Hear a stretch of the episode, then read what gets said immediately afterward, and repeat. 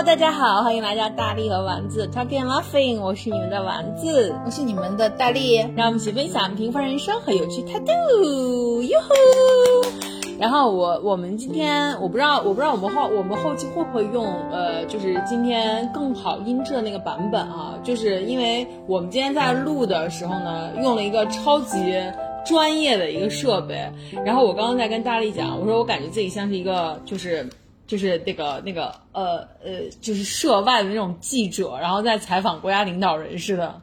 对，然后这个设备，反正到目前为止吧，我也没没弄明白。然后就是丸子刚到我们家之前的五分钟、十分钟，我大概翻了一下说明书，发现就有很多参数。嗯，而且最最要命的是，这个东西上面居然还有一个就那种像拖把一样的那个套儿。啊，就是那个防止爆音的，对对对对，就是一个大毛毛的一个，然后我也放到盒子里头，我也不想拿它出来。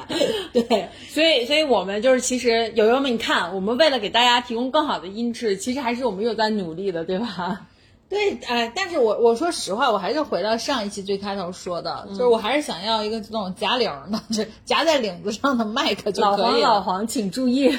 对呀，就是我跟他说了，因为本来他当时我收到这个的时候，我就跟他说的是，我说要不退了吧，嗯，因为他已经之前退了一个很专业的了，然后我说这个你也这是他买的第二个，第二个哦，啊，然后完了以后我说你把这个也退了吧。我说那个，因为我们俩录音，我说我还是希望便携一点，因为我们现在还在初期嘛，就录的还不到一百期，我就希望的是我们俩就怎么方便怎么来，然后能把这个事儿坚持下去。哎，我以我我我我是以为他会买那种就是别人像录 vlog 一样，就两个人会别在领口的那种麦。对我我本来就是让他买那种麦，然后结果完了以后他就非说，他说他他说你们就应该就一步，我很欣赏老黄完了以后。然后他就他就买了一个这个，然后完了他又是怎么怎么样？因为他之前第一次买那个我被我让他退掉了，第二次又买了一个这个，反正就是，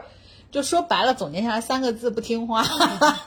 对，不管怎样，我们还是希望就是因为这个录录音的效果我们也没有听，所以今天的话其实我们是双轨录音，又用了我们原来的这个设备以及新的这个设备，对，同时在录，然后希望呃我们回头看看哪个音质更好，然后我们就会传上去哪个版本。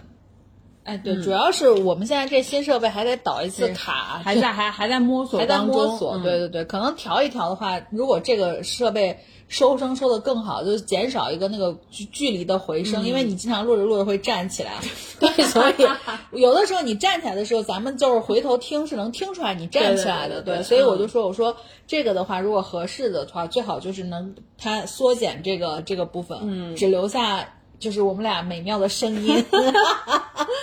好，然后呢，我们今天想跟大家聊的一个话题呢，就是呃，因为这个周，就是因为最近西安的天气真的超级热，根本无法进行户外的活动，所以呢，这个星期这个周末呢，我跟大力，然后就不约而同的都选择了非常文艺的，然后就是度过这个周末的一个室内的娱乐的方式，所以就想今天跟大家也是一起，我们来分享一下，然后也一起聊一聊，就在这种炎热酷暑的夏日，我们可以有哪些文艺度过周末的。这种方法，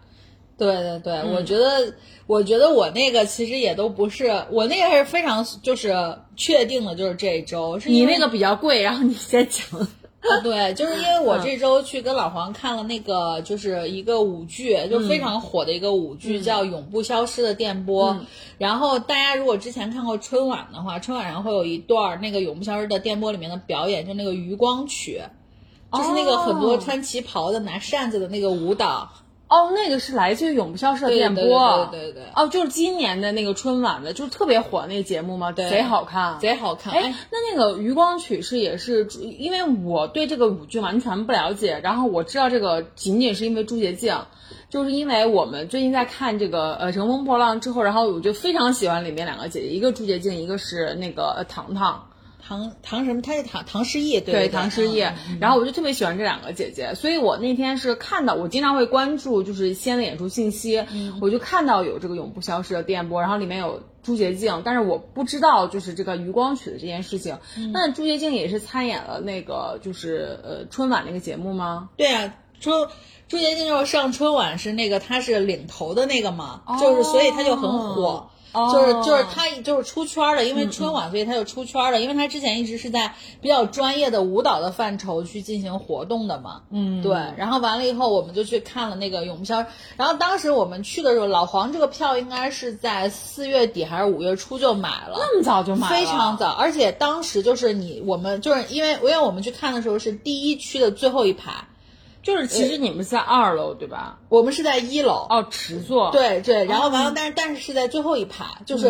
应该不是最后，应该是倒数第二，好像是我记得，反正就是不是很不是很靠前。然后当时拍照，你不是说远吗？嗯，就是因为那时候老黄买票的时候，他就说已经选不到前面的座位了。哦，因为因为就是这个，我看到的时候，因为我这个我我我我看这个演出基本上都是非常很随机的，我不会提前很久，尤其是像现在这种疫情的这种情况，经常有的时候你提前很久买的那个票，到时候演不了，取消了，然后就会觉得就是觉得很很很失很失望。然后我基本上就都是就提前一两周去看，然后但在我当时去看那个《我们消失的电波》的时候，然后我一看就是基本上也是，当然也是会有，就是最贵的票档是八百八百八，对吧？八对，然后基本上都是已经到第二楼，二楼，然后还是还是三楼的样子，就是最二楼可能最前面就是那几个位置，或者是就是池池座，但是很靠前的位置，但是非常偏舞台两很两边的那种。然后后来我想说算了，我就没有买。坐的非常满，是因为正常的就是舞台正对的这个区域是负一和一。就是他是从负一检票进去嘛，就负一和一，然后完了以后，所以你们是在负一还是一？我们是在负一哦。然后完了以后呢，二楼和三楼就真的是在上面那一层了，对，就是你是一个俯瞰的角度。嗯。然后我们当时去的时候，就是会呃，就是因为老黄买的票，我其实没有太多的感触，我只是觉得说，哎，能现场看一下那个余光曲，我觉得挺好的。但是其实说白了，余光曲我当时的感知就是漂亮，嗯。然后我也不太清楚这个剧情，我大。概知道是一个谍战，就有点像那个，就是孙红雷和姚晨演的那个那个，但是我也不清楚具体讲的是什么。嗯，然后呢，我们就去了。其实我对这个剧就我一直知道，我跟老黄在八月的这一天有一个约会。嗯，然后嗯，上周还是什么时候，就是西安不是又有了一一两例这个所谓的疫情嘛？然后结果我就想，然后我跟老黄就说，呀，会不会就取消了？因为现在就感觉就西安还是挺。挺挺敏感的，然后就，然后后来我们就想说会不会取消了，然后他就，然后完了以后，结果就没有取消。我们就正常去了，正常去了之后呢，其实那个陕西大剧院我是第一次进，我以前从来没进过。呃，陕西大剧院，你们是在就是是在大唐不夜城那条街上的吗？对，哦哦，我去过，对我没有去过，我我从来没有，就是陕西大剧院对面不是音乐厅吗？西安音乐厅，然后什么，我我那我那几个地儿我都没去，我就是咱们俩真过过。那咱们俩真是就是就是隔隔隔街而望，因为我星期天的话是在那个音乐厅啊。然后完了以后，我就记得是因为呃老黄买了这个剧之后，然后我是前段时间看了一个，就是呃马上先要上的另外一个就是那种现代剧，但是评分很高的一个现在叫什么沙拉什么什么三个词组的一个一个现代剧。然后我当时看的时候，我才发现就是哦，原来现在就是陕西大剧院和西安音乐厅，其实他们就是会有一些这种。空间的这种租赁，就是租给这种所有的这种表演的这个这个，然后我就觉得，哎，那个地方感觉起来就是这种可以去安排自己周末的时间的室内的东西还挺多的。然后我们就去了，去了以后呢，就是呃那个陕西大剧院门口就是会有一个布景，就前面是一些就是那种发报的那个就是鸡什么的，就是那种就是一个氛围感的展示嘛。然后我就第一次进去，我还挺挺挺挺新鲜的。然后我就绕着那个陕西音乐厅走了，因为我们我们从一呃一楼下到负一楼又上来什么，它周围会有一些比较艺术一些的这个这个这个展览啊什么的。然后我就发现我特别喜欢陕西大剧院的那个厕所，就我没有进去啊，我没有上厕所，然后我很喜欢门口，它门口有一个屏幕，嗯，告诉你里面有几个空位，然后还会有有一些就那种。空气监测，就是硫化氢 PM 多少多少，就百分之多少。然后我跟老王就开玩笑说，如果这时候谁拉肚子在里面疯狂放屁，硫化对硫化氢的硫化氢的植入会非常的高。然后完了以后，我们就在那儿转。然后后来就开始进场嘛，我们就进去了。进去之后的话呢，就是呃，因为我没看过就是歌舞剧，除了我在比如说迪士尼啊那些的看一些歌舞剧。就是我真的没看过那种一句话不说的，就是纯粹靠这个这个跳舞什么的，但是因为老黄以前在法国什么，他看过，他还看过《图兰朵》什么的。然后后来我就说，我说这剧得多长？他一直劝我去上个厕所。嗯，他说你去上个厕所，中间还中间没有幕间休息有？有嗯幕间休息。然后完了以后，我就想说。这么长时间吗？因为我想说，如果歌舞剧你让我保持，比如说两个小时的这个、这个 focus 在这个上面，我 maybe 可以。你太长，我可能会犯困。嗯，然后我说算了，我不上厕所了，然后我们就坐进去了。坐进去之后，然后我们就看到会有一些家长带着小朋友来。嗯，我当时还觉得，就是说，比如说看到那种像五六年级的小女孩，我觉得 OK 的，她应该是能看懂的。后来我们就发现，还会有一些家长带很小的孩子，可能就是大概。呃，五六岁那种的，然后我想说这孩子是不是有点太小了？然后我就特别担心，就会不会看的时候会有闹的，就是小孩哭闹的这个情况。结果真的是我当天看下来的整体感受，我们等会儿再说剧本身啊。我当然当天看下来的感受，我真的觉得就是。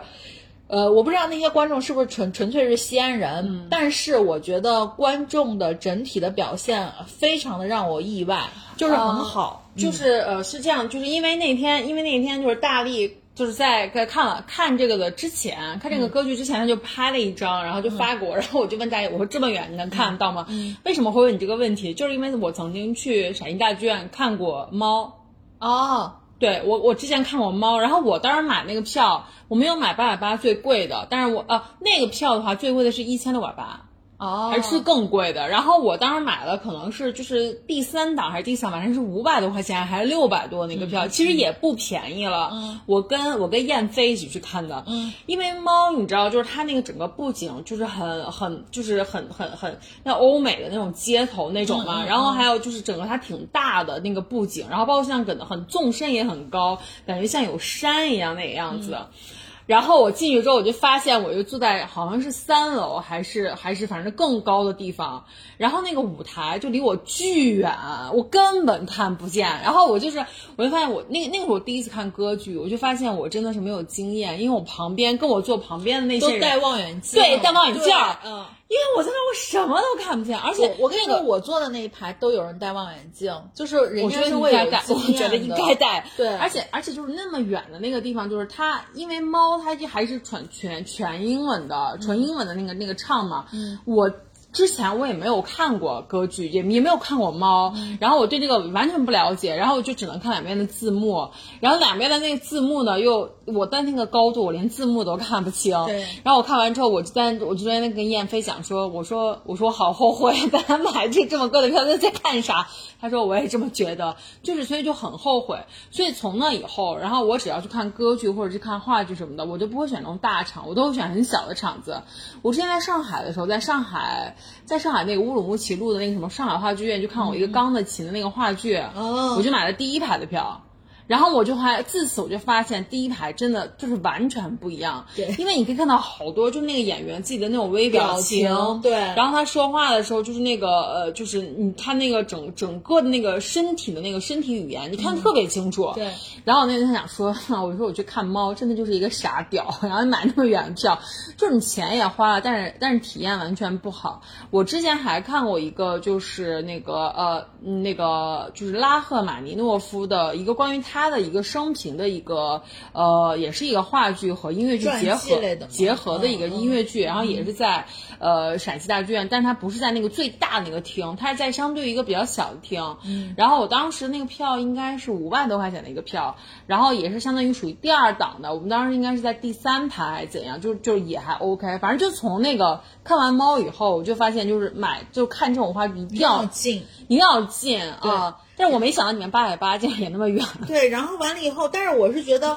我们坐的那个位置，就是你，因为我就说回来朱姐了，我真的觉得朱姐就是为这种舞台生的，因为她五官很大，就是朱姐的脸很小啊，但是朱姐的脸是真的能看到，就是她的那个就是笑啊或者是什么，但是其他人我就，尤其那男主，因为男男主戴大眼镜儿。就是你就不是很能分辨出来他是不是做什么表情了，所以我就觉得我旁边那个人就戴望远镜那个人，人家就很有经验，你知道吧？因为我而且我旁边那个人最神奇的是，那是一个大叔，就是也不能说大大爷了，应该算是，就是明显是上了年纪的。然后人家去看这个，然后我就觉得说，首先第一个点就是在于观众的表现让我觉得非常的就是就是欣喜。对，然后我之前还跟燕飞我们俩一起去听过一场音乐会，嗯。那场音乐会呢是马勒的马马勒的一个好像是马勒的第五交响曲吧，嗯。他那个交响曲呢有一个很奇怪的，就中间有个很奇怪的一个设计，就是当时马勒呢是呃想要去表达一个静默的主题，所以呢在那个一在那个乐剧的第一乐章和我忘了是第几乐章，乐章之间。嗯。会有一个长达两分钟还是三分钟的一个静默，Silence，对。对，就是 silence，然嗯后什么都不什，就是一个任何的音声音都没有。嗯然后完了之后，当时在那个之前，然后就是呃那个会个跟观众会先跟观众，啊。他跟观众也说了，主持人也跟观众大概说了一下，说这个就是为了马勒，就是想让大家在这种完全安静的环境里面去体，就体会音乐，因为前面有一个乐章嘛，然后到这个就它其实是一种情绪的递进，然后就跟大家讲了一下这个，然后就说希望大家能够配合怎样的，然后。到那个地方，真的，我跟你说，就是连咳嗽的声音都没有，就整个西安的观众就非常非常的素质高，对对，然后，然后再包括像那个整个那个就是在听交响乐的那个过程中，然后然后观众们也都是没有人就是窃窃私语啊或者怎样，就大家真的是非常安静。因为燕飞是一个很有这个交响乐观赏的经历的这样的一个人，他就跟我讲，他说他之前的话花很高的票价在国家音乐厅，就是在北京，然后去像什么柏林的乐团啊，然后柏林爱乐啊，还有就是好像是伦敦爱乐，他都去听过。然后他都跟我讲，他说就都没有西安西安观众素质高，因为那个马勒那个其实也就是个西安的那个乐团，西安交响乐团去，也不是很高级或者但是很大西安。交响乐团很厉害的，哦，对对对我的意思就是说，不是像那种，是。他票价也没有那么高，对。但是他就说西安的观众是他所经历过这么多次交响乐的这个看的经历感受最好的，感受最好的，然后就是观众的素质最高的，就是一个这样的一个一一个氛围。对，然后我就觉得观众很让我感动，就是、你知道，就是我们去看这个，因为我本来觉得就是呃。永不消失弹幕本来就有自己的流量嘛，我想说应该来看的人就是很多层次，嗯，然后没想到现场就给我的感受，观众给我的感受非常的好，最主要的就是鼓掌，就你知道，就是歌剧的这种，就是歌舞剧这种鼓掌，其实它是分的，就是很可能它就是大家一般都是在一幕结束去鼓掌，但有的时候它那一幕就比如就像你说的，会有一些情感的，就是。呃，这个叫什么？就是顿挫吧，就是那一下可能忽然没有了，没有声音，没有任何什么，两个人就站在舞台上。但这种时候，大家真的不会鼓掌，嗯，然后完了以后，就你就会感觉到，就是我觉得我不知道啊，因为我也看不见很黑，我也看不见前面到底有没有领掌的人，但是就是感觉大家真的是很懂，在该鼓掌的时候，最让人感动的是最后结束，嗯，所有的那个呃演员出来谢幕的时候，真的是大家都站起来鼓掌。就是演的很好，然后完了以后，包括最后他的那个就最后一幕，就是那整体的那个家国的情怀啊，什么什么出来，就是呃整个那个幕幕布就变成黑色的，上面写说什么什么什么长河无声奔流，唯爱与信念永存什么的，然后大家都站，就是大家就觉得太棒了，就是那种感觉。然后完了以后，然后说回来这个东西就要，就我跟你说，还有小朋友嘛，嗯，就是我我全场没有听到一个小朋友就是哭喊。或者是闹什么的，嗯。然后因为这个不是都不让你拍照，也不让你录音嘛，然后完了以后，基本上可能就是你在全场的时候，你没我我反正我前面的观众，嗯。我没有看到哪个手机屏幕说亮着，嗯。或者是怎么怎么样，就是就是正常的，就是真的是一片黑。我觉得还嗯是、还是就是，嗯，我我觉得西安的西安的这些观众们对于这些我们所谓的高雅艺术啊，就这些，我觉得还是非常的就是嗯有敬畏心，非常有敬畏心，然后就这个氛围非常好。然后我知道我们的大力丸们很多也是就是在西安的，然后有一些学生啊什么的。其实我真的特别建议大家去听，因为就是如果学生的话，我觉得你真的一定要占这个便宜，学生还有学生票的。哦，嗯，那我不知道。对，就像就像不管是什么，就是音乐剧、歌舞剧或者什么的，学生都有学生票，便宜的。去吃一顿海底捞，对 对对，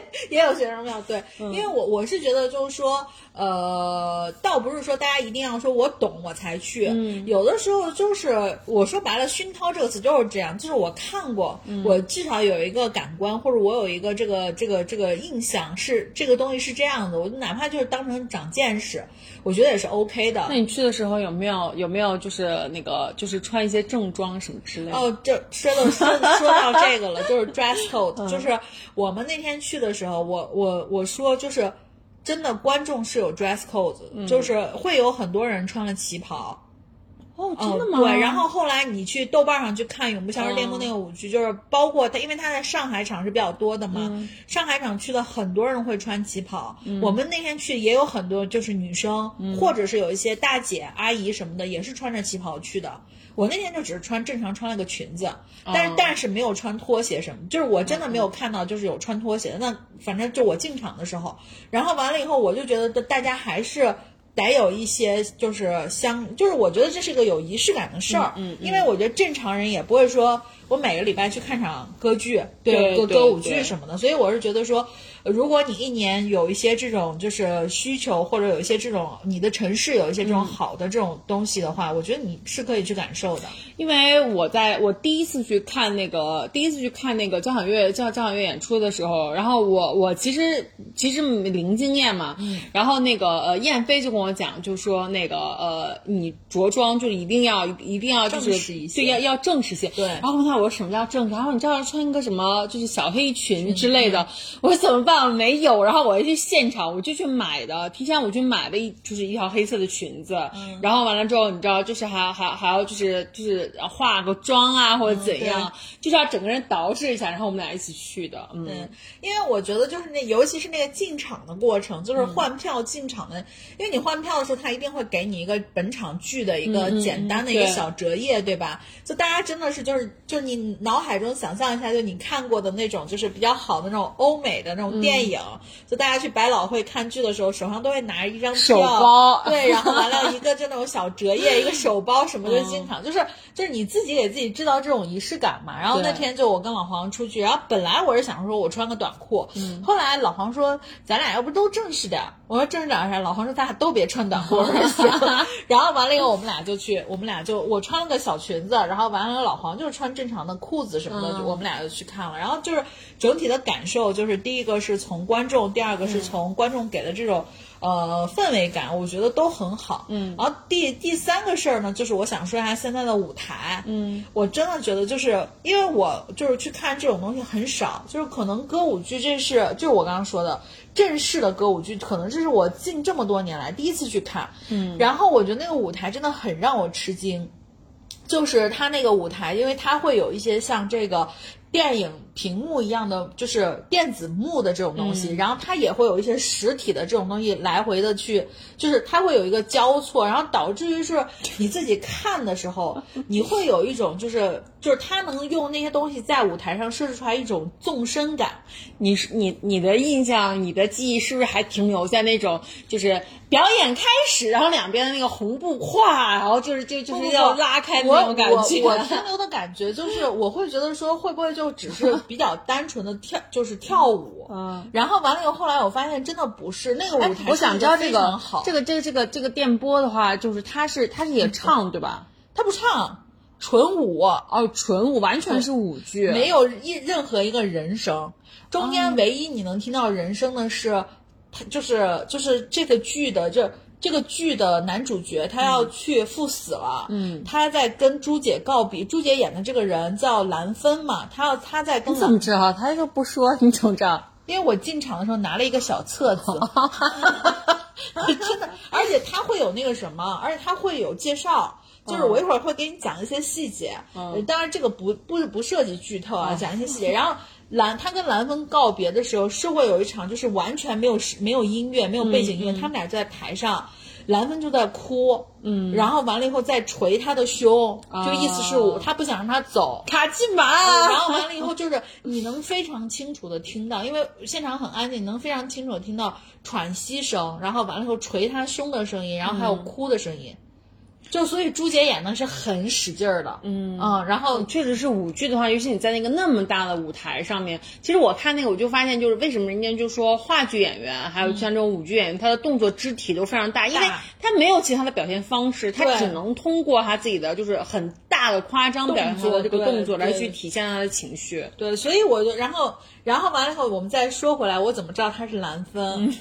这个这个剧刚开始的时候，就是舞台整个是黑的嘛，因为要开始演了，舞台整个是黑的。然后舞台整个是黑的以后，忽然你知道吗？就是上半截儿是全黑的，下半截儿的地方忽然出现了光，然后就从黑暗当中渗出来了，就是一排人。就还挺挺吓人的，刚开始开场的，渗出来一排人，然后老黄就说：“哎呦，这还挺挺恐怖的。”然后渗出来这一排人之后，上面应该是他那个布幕布，就是或者是那个屏幕掉了半截子出来，上面那个幕布就打出来，就跟那个电波打出来的字一样，就每个人的头顶是一条光的一个介绍，就他是谁，然后他上去兰芬，哦，他就写兰芬或者李霞或者什么，就是会有这个，然后完后这些人就慢慢的又退到黑暗里头，然后那个幕就升上去，然后这然后正式的就开始了。然后我为什么说我说就是那个布景非常的好，就是其实那个布景非常的简单，就是几块纵形的那种就是木板一样的感觉，就是各种板子，就是一一条一条的木板，然后均匀的宽度，嗯，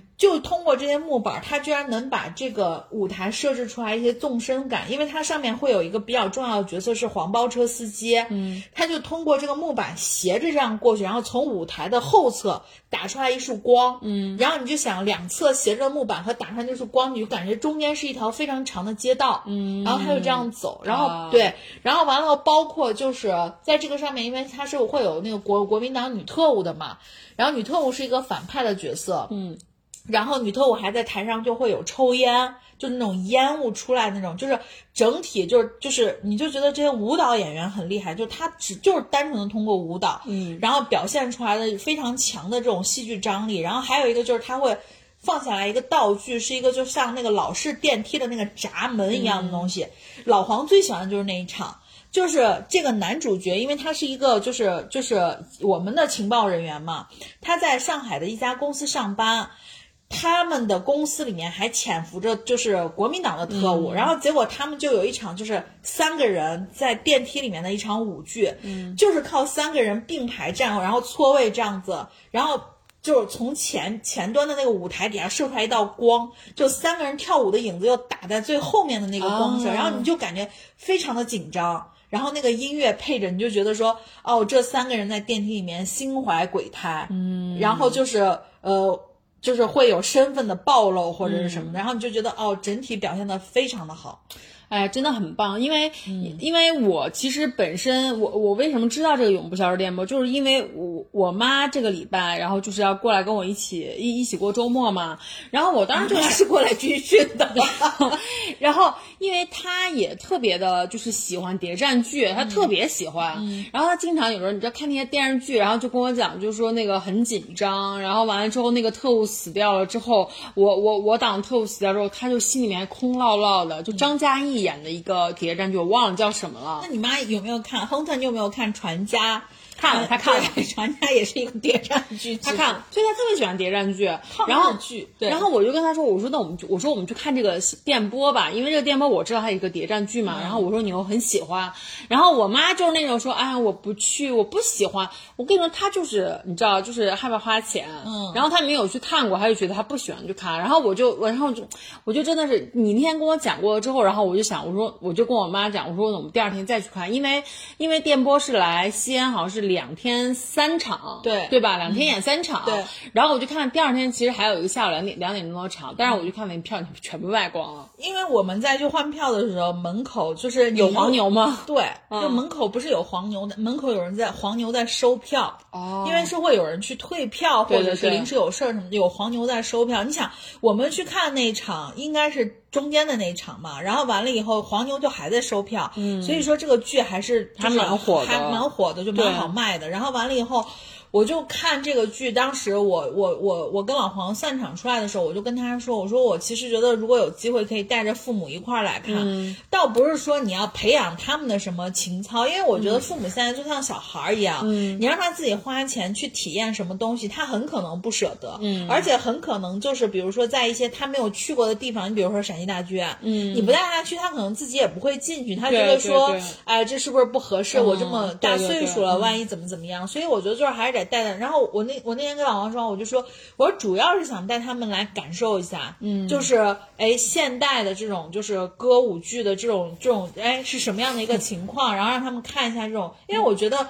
正常的就是你知道这个大体的情节什么，你是能看懂的。对，即便他一句话不说，你是能看懂。我们消失的颠簸好像是也有过有有电影嘛，对吧？有很经典的电影。对对对。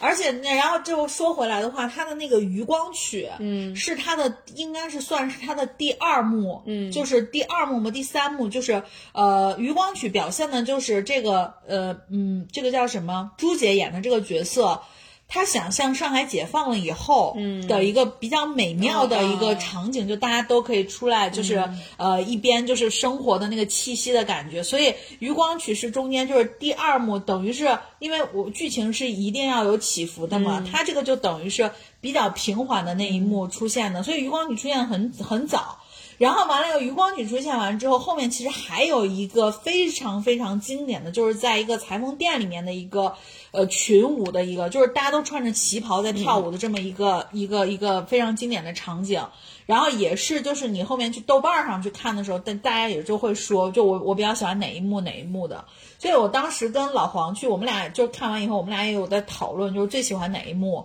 就我说我最喜欢的还是余光曲那一幕，但是如果你要说在剧情的这个这个这个这充实的程度下来，我最喜欢的是最后一幕，就是这个男主角死死掉的时候。呃，灯光做的非常的好，是因为每个人死的时候，那个人就会变成一个红色的，就是一束红光跟着他。那个红光跟着他的时候，那个男主死的时候，场景非常简单，就是他前面就是一个呃发报机，嗯，然后你就看那一幕，他走的时候就是。地板先是变成红色的，就是所有的红光从地板过来，然后慢慢把它染红了。然后我们就是没人说话，但你就知道说就很有情绪，就是他牺牲了。对对对，然后完了以后就是你就会感觉那个情绪非常的重，而且在这个男主就是就是牺牲之前，也有在演，就是他跟这个朱姐演的这个人，他们俩。这一这一路是怎么走来的？本来两个人只是通过任务放在一起要去做配合，嗯，但慢慢的两个人就相知相爱，还生了孩子，嗯，然后他最后不是又牺牲了嘛？然后所以是整个一就故其实故事的剧情很简单，但是拍的就是你会通过这种紧凑的音乐，还有舞蹈演员的一个表现，还有舞台的设计，对舞台的设计我真的觉得很关键。然后就其实我觉得你我听你这么讲哈，其实我之前的话就是对于因为我也完全没有没有看我完。纯舞剧，我基本上都看的是歌舞剧，像比如《Hamilton》那种的啊，然后有人唱的那种。然后，但是你一说这种话，就真的他完全要靠整个舞台的视听语言。对，所以我觉得，如果喜欢看电影的，看电影的大力丸们，肯定也会喜欢舞剧这种形式。非常好，非常，我是觉得说是。打开了我的一个，就或者说是是我舞剧的这种比较好的一个开头，就是我我刚开始去就是没去之前，老黄一直在说说，哎，激不激动？我们要去看这个。其实我就还好，嗯，因为我不太清楚说这个东西我到底能不能接受，因为因为就是一个就是跳舞的，而且这样讲，我觉得我觉得我跟老黄，我觉得我跟老黄真的是是一类人，就是我们俩真的是很喜欢尝试一些新的东西，而且在这个新的东西到来之前，都会觉得哇塞，你激动激不激动？会问周围人说你会不会觉得很开心呀？他说：“他说，哎，他说，哎，我们要去看，你有有没有很激动什么的？我说，我说，我真的我还不确定。你这种人就很解嗨。对，然后我说我不确定。然后因为因为我我我们那天开车出去的时候，我就跟他说，我说，他说一会儿可千万不要睡着。我说，哈。”我说我说大哥看看那个 Hamilton 的时候是你 睡着了，然后完了以后我说你也别睡着，他说行。结果我俩去到最后就老黄看就是现场你能听到有人哭，就真的很感人，就是一句人声都没有，但是整体表表现出来的那个情节就是会让你很感动。然后老黄在旁边，对我不是发了条微博，我说我们家党员在旁边就是一直在流泪嘛，他就一直在流泪，然后。整体那个灯亮了以后，他女儿说哭了没？我说没有。然后就跟我说扔下四个字：铁石心肠。对，然后就就整个是这样。然后我就觉得说，呃，就是这个。整个舞剧的给我的这个戏剧感受是非常好的，对。然后那天因为没有办法去看这个电波，然后我就想说，那算了，我们就退而求其次。于是我就在家给我妈放了一个呃那个歌剧魅影，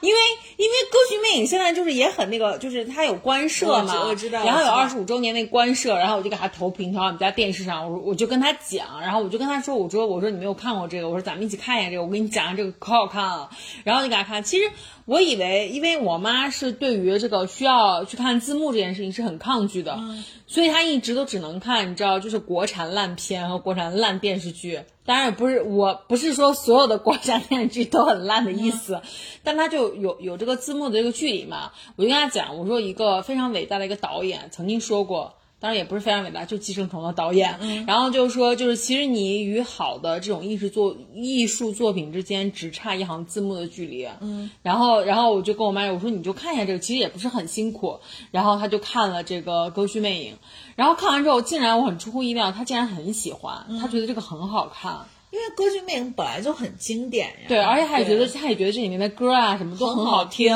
对。然后我就想说，那我下一次的话，如果有机会，我觉得我可以带他去看一下这个歌剧，嗯嗯，或者是舞剧这种的。因为我真的觉得就是就就是挺好的。然后完了，我觉得就是现在就是你像以前是没那个条件，对，就是没有那么多人在演这个东西，还能让我们这些老百姓就真的可以买票去看。而且西安，你觉不觉得西安最近的就是这个，无论是话剧还是歌剧、舞剧，就是这些演出，其实。是很繁荣的，特别多，特别多。而且我是第一次去陕西大剧院嘛，我们开车进停车场的时候，我就觉得一进那个停车场，你就已经能感受扑面而来的艺术氛围。因为正常的停车场，就是一般你能在那个墙上看到灯箱都是什么楼上或者说这个商场在搞什么满六百减一百之类的。结果你进到那个停车场，就是所有戏剧的海报啊，就是一张一张那种海报，然后就在那个停车场里面，然后你就。你就觉得说哦，真的不一样，就是那些海，因为你知道所有的这种艺术作品的海报本身海报就很艺术，嗯，然后就是就是上面会有演出的时间啊什么的，你就觉得哎，这个还挺好的。对我真的觉得还就是就是这是一个非常非常好的一个躲避外面炎炎夏日的一个就是。过度过艺术周末的一个方式，对我是我是我是觉得是一个非常好的就是消遣的方式，而且我觉得就是你现在去了之后，你看一下就观众的这个这个组成嘛，有那些很小的小朋友，就是我我说的小朋友就是可能二十多岁的这种年轻人，也有一些年龄比较大的人，所以我是觉得说就是尤其是可能呃听我们观众的听我们听就是音频的这些朋友们啊，就是。如果大家的父母年龄不大，一定要鼓励爸妈自己也能走出去去看一看，因为现在我我说不是西安。你打开那什么大麦网或者是什么的那些 app 里面，你看全国各地的这种演出，我不能说是就是就是几线城市吧，至少我觉得新一线往上的城市，全国各地的这个演出是非常繁荣的。你知道吗？那天那天咱俩说完这个电波之后，我觉得小红书一定偷听了我的说话，因为我打开小红书就是一个电波的演员那个小红书哦，然后他就他我为什么知道两天三演三三三场他是他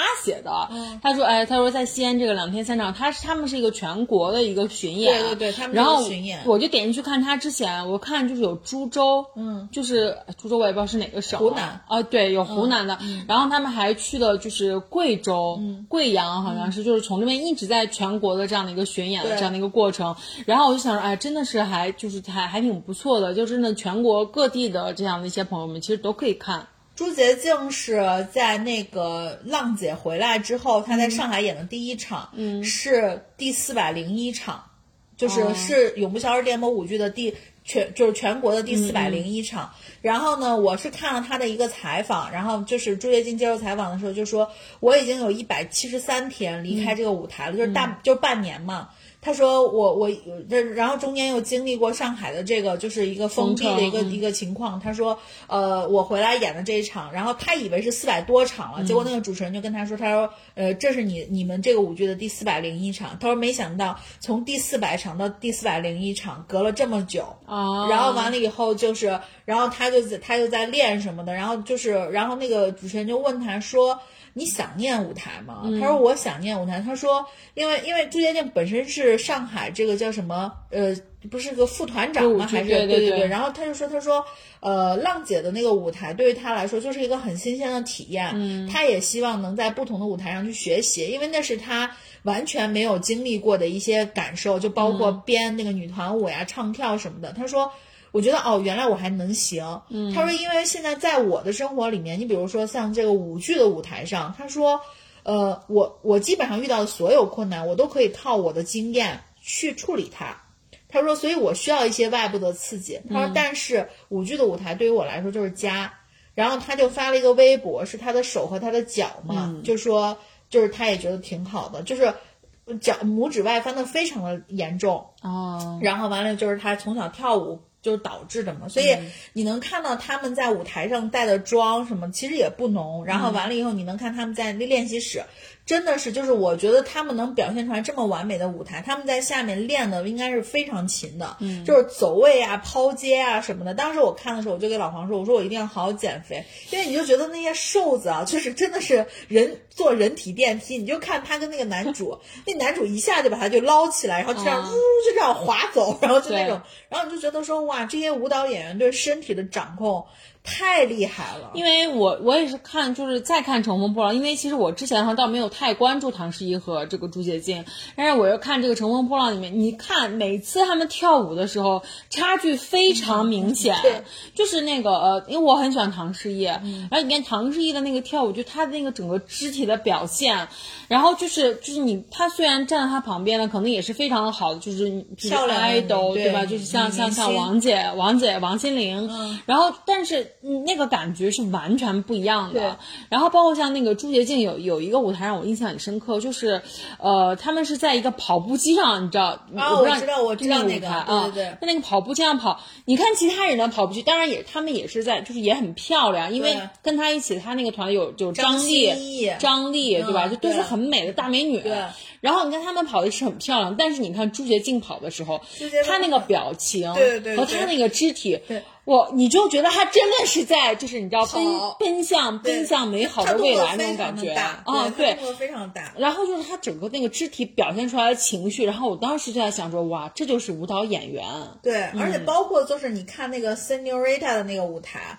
啊，他跟旁边的人跳的不是一个舞，跳的不是一个舞，他非常使劲儿，他的那个肌肉的就是力量，你虽然他很瘦，但是你能感觉到他那个顿挫的感觉，所以就对，这个 Jessica 也也是，你看就是完全专业的顶级 idol，但是跟他不是说 Jessica 不好，但是他 Jessica 已经就是还是。比一般人好一点，但是没有专业的舞蹈演员那么那个。对，就是他跟朱洁静就是真的是完全不同的感觉。对对，所以我就觉得人家这个吃这行饭的人，对，人家这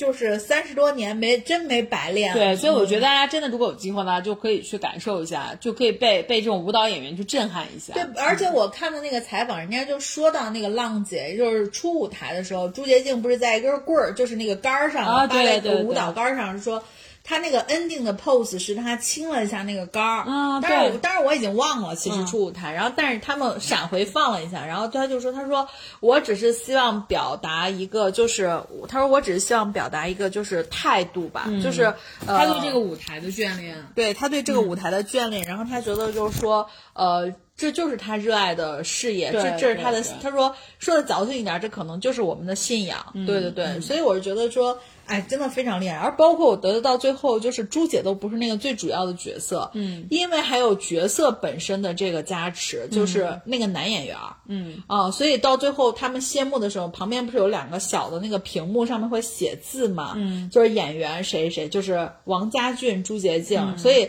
你上那个豆瓣儿或者你上小红书，大家都会写说猪王的组合简直就绝了，因为我看豆瓣上有人是追了六百公里去看这个演出的，对，所以就是还是挺厉害。海的，嗯嗯嗯，好，然后呃那个呃，那我就讲一下我的我的这个周末，嗯，然后呢，我的 我的这个周末呢，其实我就是跟大力，我刚才说了，就是一街之隔，我就在他对面的这个音乐厅，但是我看的不是。不是交响乐，我看的是脱口秀。对，啊，我觉得脱口秀很好呀，我也很喜欢。对，然后就是我我我其实为什么要去看脱口秀，就是因为我我妈在我的影响下，然后她不是也听一直在听播客嘛，然后也听我们的节目。除了我们的除了大力和丸子这个节目之外，他第二喜欢的就是谐星聊天会。啊，他特别喜欢听谐星聊天会，还有无聊斋，然后他就总觉得就是就是就是非常有意思。然后我其实觉得特别好，就是能带爸妈去。就你听一下，就是年轻人在聊什么，年轻人在乐什么，然后我觉得是让就是我们互相就是减少这个代沟的一个非常好的一个方式。嗯，然后呢，我但是我妈从来没有去现场听过脱口秀，然后我就跟她讲，我说走，我说我带你去听这个脱口秀去。然后呢，就是因为糖糖蒜铺子在西安的话，算是一个西安比较比较就是历史最悠久的吧脱口秀。对，就是反正就是一个厂牌吧，对口秀厂牌，然后时间也比较长，然后再加上也是本地的，嗯啊，从名字也能听出来 糖蒜铺子，对，对，然后呢，我就带他去看了这个糖蒜铺子。然后呢，因为这一天刚好那个王子，我不知道就是呃，大力丸们有没有看过一年一度喜剧大赛？然后王子呢是在一年一度喜剧大赛一个比较出彩的一个选手，他主要是自己演默剧。然后呢，就是默剧就有点像我我妈看完之后形容，就说这不就是卓别林吗？对，确实是就是卓别林，就是不说话那种。对。然后就自个儿演，然后但是就非常有意思。一个是他，还有一个是五六七，我不知道，就大但大力没有看过那个一年一度喜剧大赛，我没有我没有对五六七也是个演默剧的，然后五六七呢是个小朋友演的，就他是比较童真童趣，嗯。他一般创造出来的都是那种就是比如说动画片儿里的，或者是那种那种那种小小朋友，嗯。比如说喜欢想想要做梦，想要去飞啊，或者什么，就类似于这种比较童真的这种。然后其实就是这个周末，五六七和王子还有另外一位女演员叫潘越，他们三个人呢都是一个默剧的一个默剧团的。嗯他们三个人其实有一个专场，然后那个专场表演呢是在晚上。嗯，然后呢，所以说就是这个在在这个下午的时候，然后王子呢就来这个糖蒜铺子，相当于是做一个飞行嘉宾。对嗯对，一个飞行嘉宾就是这种的。然后我就想说，哎，这个还挺还挺那个很挺难得的，然后所以我就带我妈去了，然后去看，然后他。就是我们当时就是去的时候还挺早的，第一排没有人。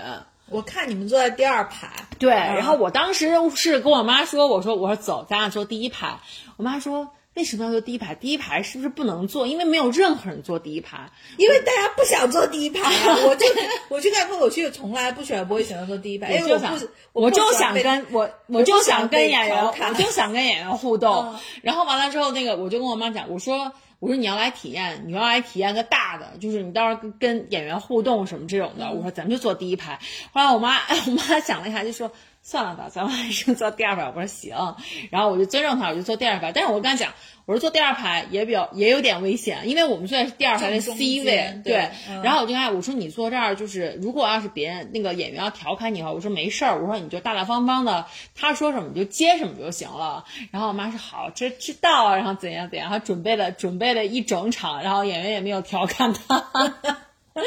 然后。然后我们那天去看的时候，我跟你说，就第一排的人，后来因为没有地方坐，因为就是整场那天都满了，嗯大家大家一直把第一排空着，然后一直到最后来的几个人，实在没人坐，就坐到第一排。哎，不是一般都是这样的，是吗？一般都是这样的。我看了，可能哎，我看过大概两次吧，都是因为我看都是糖蒜铺子，啊，都是第一排没人坐，都是到最后来了才坐。因为我不知道，就是大家有没有看过现场的脱口秀？大家如果是在电视上看脱口秀就还罢了，现场的脱口秀有的时候真的那个呃调侃的那个尺度是蛮大大的就是可。然后我觉得我不会坐第一排，是因为我很可能会被说的不开心。啊就是如果是说我，但是说别人我可能会这样说哈哈哈哈，对吧？但是说我我接受不了，所以我、啊我每次都是做那个，就是我看了一下，就是你们那一场的合影，然后我我看了一下大概我的位置大概坐的是什么。我一般会坐边上，因为我也不喜欢就是进出不方便，所以我一般会坐斜斜的这个边上去。对，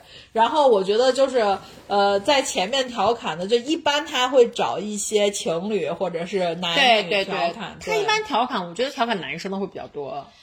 对，调侃男生会比较多，但是如果说，比如说那个女孩儿看着是一个很开朗的女孩儿，她也会，而且你知道糖蒜铺子调侃，其实是因为陕西话，他们是陕西话说的多嘛，对对对陕西话说话本身就让人感觉比较锋利，嗯，然后你再用陕西话调侃我，我估计有人那当当下就操了，对，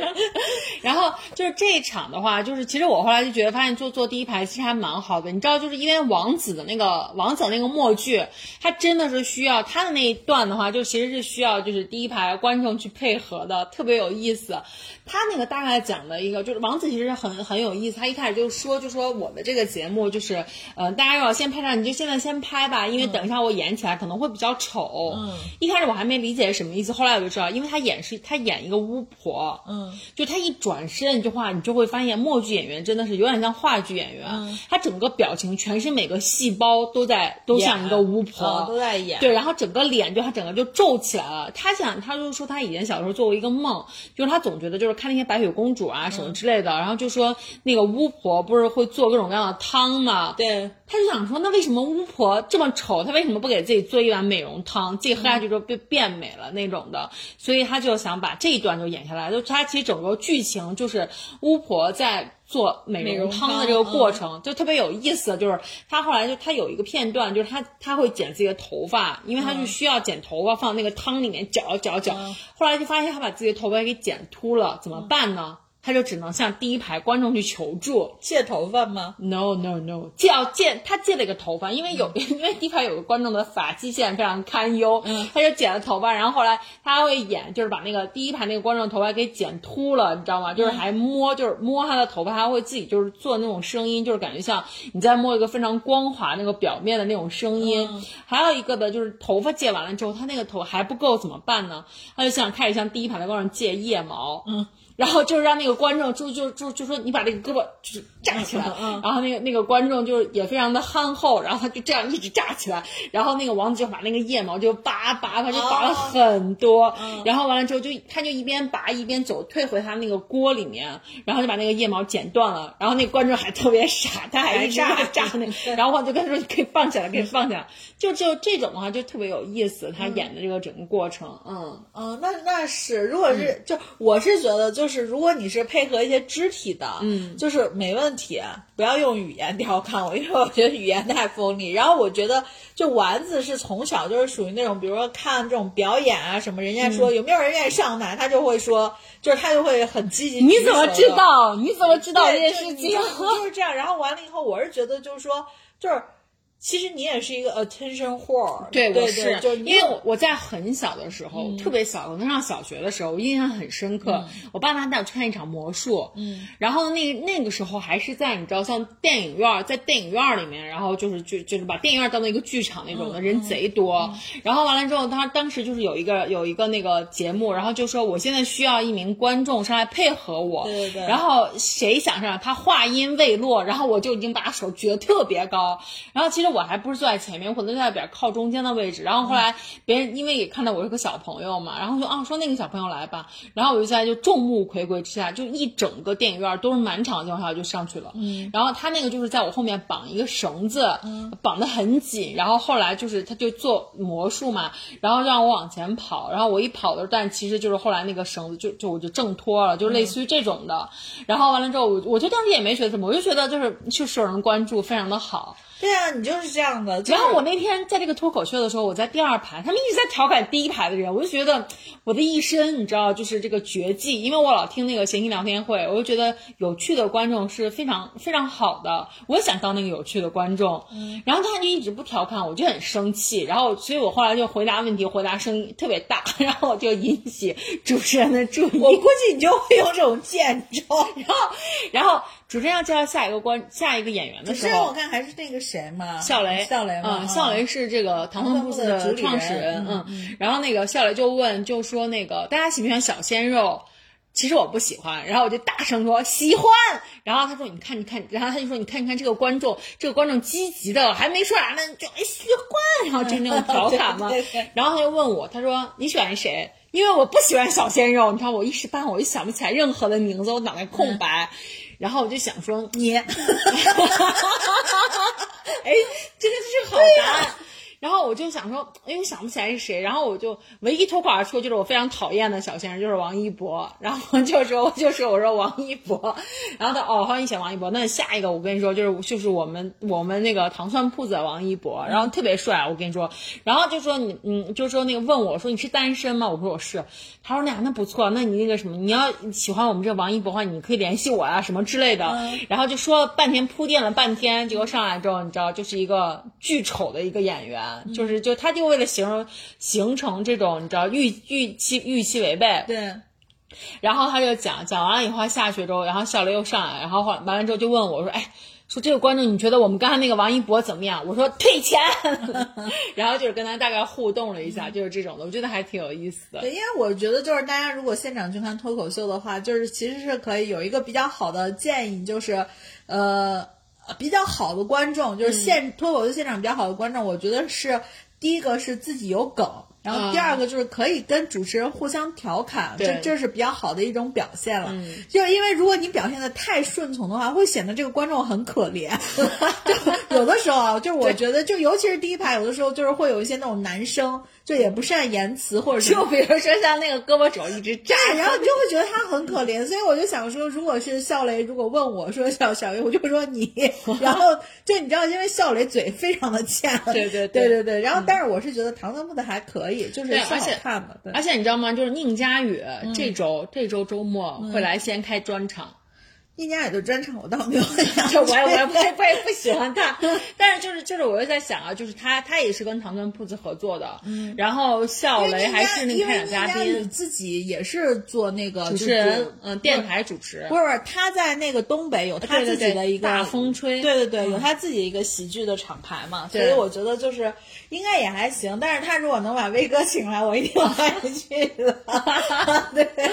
然后我妈我我妈也是那个，但我妈。喜欢听谐音的那会儿，但他分不清里面谁是谁。哦。然后我还跟他讲，我说你看最好笑那个就是威哥，第二好笑那个就是毛东啊。然后我就说老师像娃娃一样，那个就是石老板。我就跟他也大概会跟他科普一下。我妈现在喜欢听那个什么，就是无聊斋，就是刘洋。还跟我妈说，我说等到下一次他来的时候，我说我们可以就是来给你听一下专场怎样的。对，嗯。然后我，然后另外一点，我要给我要给就是大力儿们科普的，就是呃给给大力儿们提醒的。就如果你要带爸妈去的话，就千万就千万不要告诉他的票价多少钱，因为他们一定会心疼。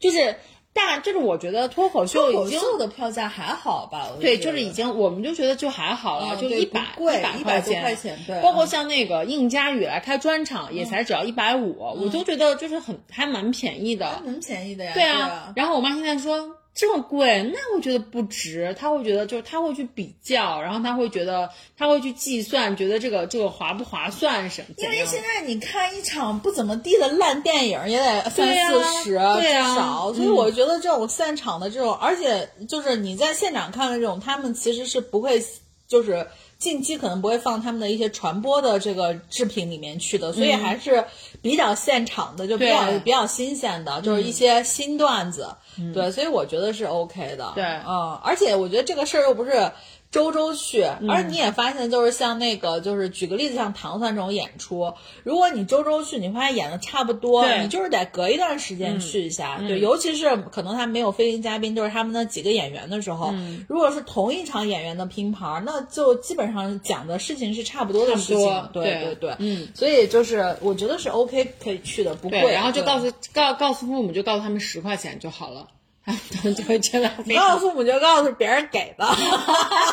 不去就浪费了，然后他们就他们就屁颠屁颠就去了，对，基本上都是这样子，对。对对，嗯，然后反正就是我我也是觉得，就是带我带我妈来去看这个脱口秀，因为她也是第一次去看嘛，她除了觉得贵之外，她觉得就是也挺有意思的，就是她第一次去体验这样的一种就是全新的全新的这么的一种方式吧，她也觉得挺好的。对，而且我是觉得，就是你下次也可以带他去体验一下那个开放麦啊，因为开放麦它就是会有可以自己上台的这种、这种、这种、这种更现场，对吧？更现场。然后完了以后，但是你也可以选择不上台，就作为一个观众在底下就是听嘛。但是西安的开放麦好在在就是我我我都不知道在哪买票。糖蒜铺子自己就有开放麦啊，是吗？对对对，就是你开放麦有的时候就是会很就会很尴尬，就因为会有。真的不是那么好笑的，但是你知道，我觉得观众就是正儿八经去看脱口秀的观众，我觉得是善良的。对对对对，就是不好笑，他们也会在底下就哈哈哈，非常调侃的说哈哈哈，就是这种，你知道，就是所以我觉得是 OK 的，对，嗯。然后其他的，我觉得就是夏天。因为最近确实没什么电影，就我看很多人去看沈腾的，就沈叔叔那个电影。妈呀，千万不要去看，真的很难看。你去了吗？我没有去，但是我看了，就是大家的大家大家评论就很就很差。哦，因为我就觉得，就是我看那个，你记得我是过年的时候是看了那个电影，就忘了叫什么。这个杀手不太冷静。对对对，我我当时就很那个，我当时就很后悔。后来我就那天我就看，因为我上班也没什么事儿，我说哎，要不我去看看电影。后来我想说算了吧，因为感觉你电影就至少两个小时，你肯定是得在电影院耗着嘛。然后我就说那就不去了。但是我觉得说，如果你有一些更好的或者更新鲜的这种就是文艺体验的话，我觉得可以就是。突破电影的那个圈层，可以去多尝试一下。包括西安现在像什么山海的 club 什么的，就是这些，包括毛。都是有很多演出的，因为我看最近像那个，就是我不是在看说唱嘛，就是一些说唱的歌手，嗯，也开始就是就是跑了。是的，是的，我看我看到了，就是其实还还挺多，我至少我都认识的那些人，对说唱歌手会来，就是那种 live house，对对对对，而且我觉得看一下那个，就是你在一个一个室内的有空调啊，你还能看他现场唱。然后完了以后，基本上这个唱的过程又很嗨，就等于边蹦迪边唱。但是我很久没有去过 live house 了，我都我基本上不太不太我我没有办法想象，就是在那个 live house 是一个什么样的一个一个氛围，是不是也就是大家就是人特别多，然后就在里面就是蹦蹦迪一样的这种感觉？但是时间没有很长吧？哦，嗯，就是没有像你想的，就是我靠，一弄弄四个小时一台春晚那种，没有很长。但是所以我觉得还行。但是去 live house 或者说是去那。那个像这种这种 club 里面去听演出，大部分是比较年轻的，而且他们那个演出时间会相对晚一点，十一点以后吗？那那倒也没有，就是我的意思就是他可能比如说八点或者九点八点半开始，就是我基本上。就看，你看我那天看《永不消失电波》七点半，我都觉得有点晚。我说呀，七点半，然后结果那天我回家都已经十点多了嘛。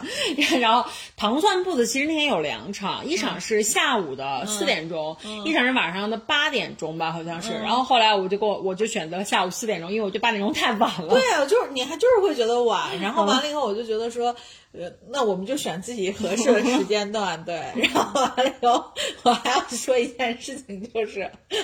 就是丸子他妈叫亨特，就我叫亨特。然后今天他来录音的时候，因为早上我们俩都发了那个跑步的那个就是截，就是就是信息的截图发到群里面去打卡。然后我就问他，我说：“哎，我说你妈走了？”他说：“对呀。”他说他昨天走的。嗯。然后我说：“哦。”因为亨特来一一旦来西安来丸子这儿，我就看亨特每天就被丸子拽着去跑步。我说哟，我说亨特终于结束了暑期的军训，回家了。对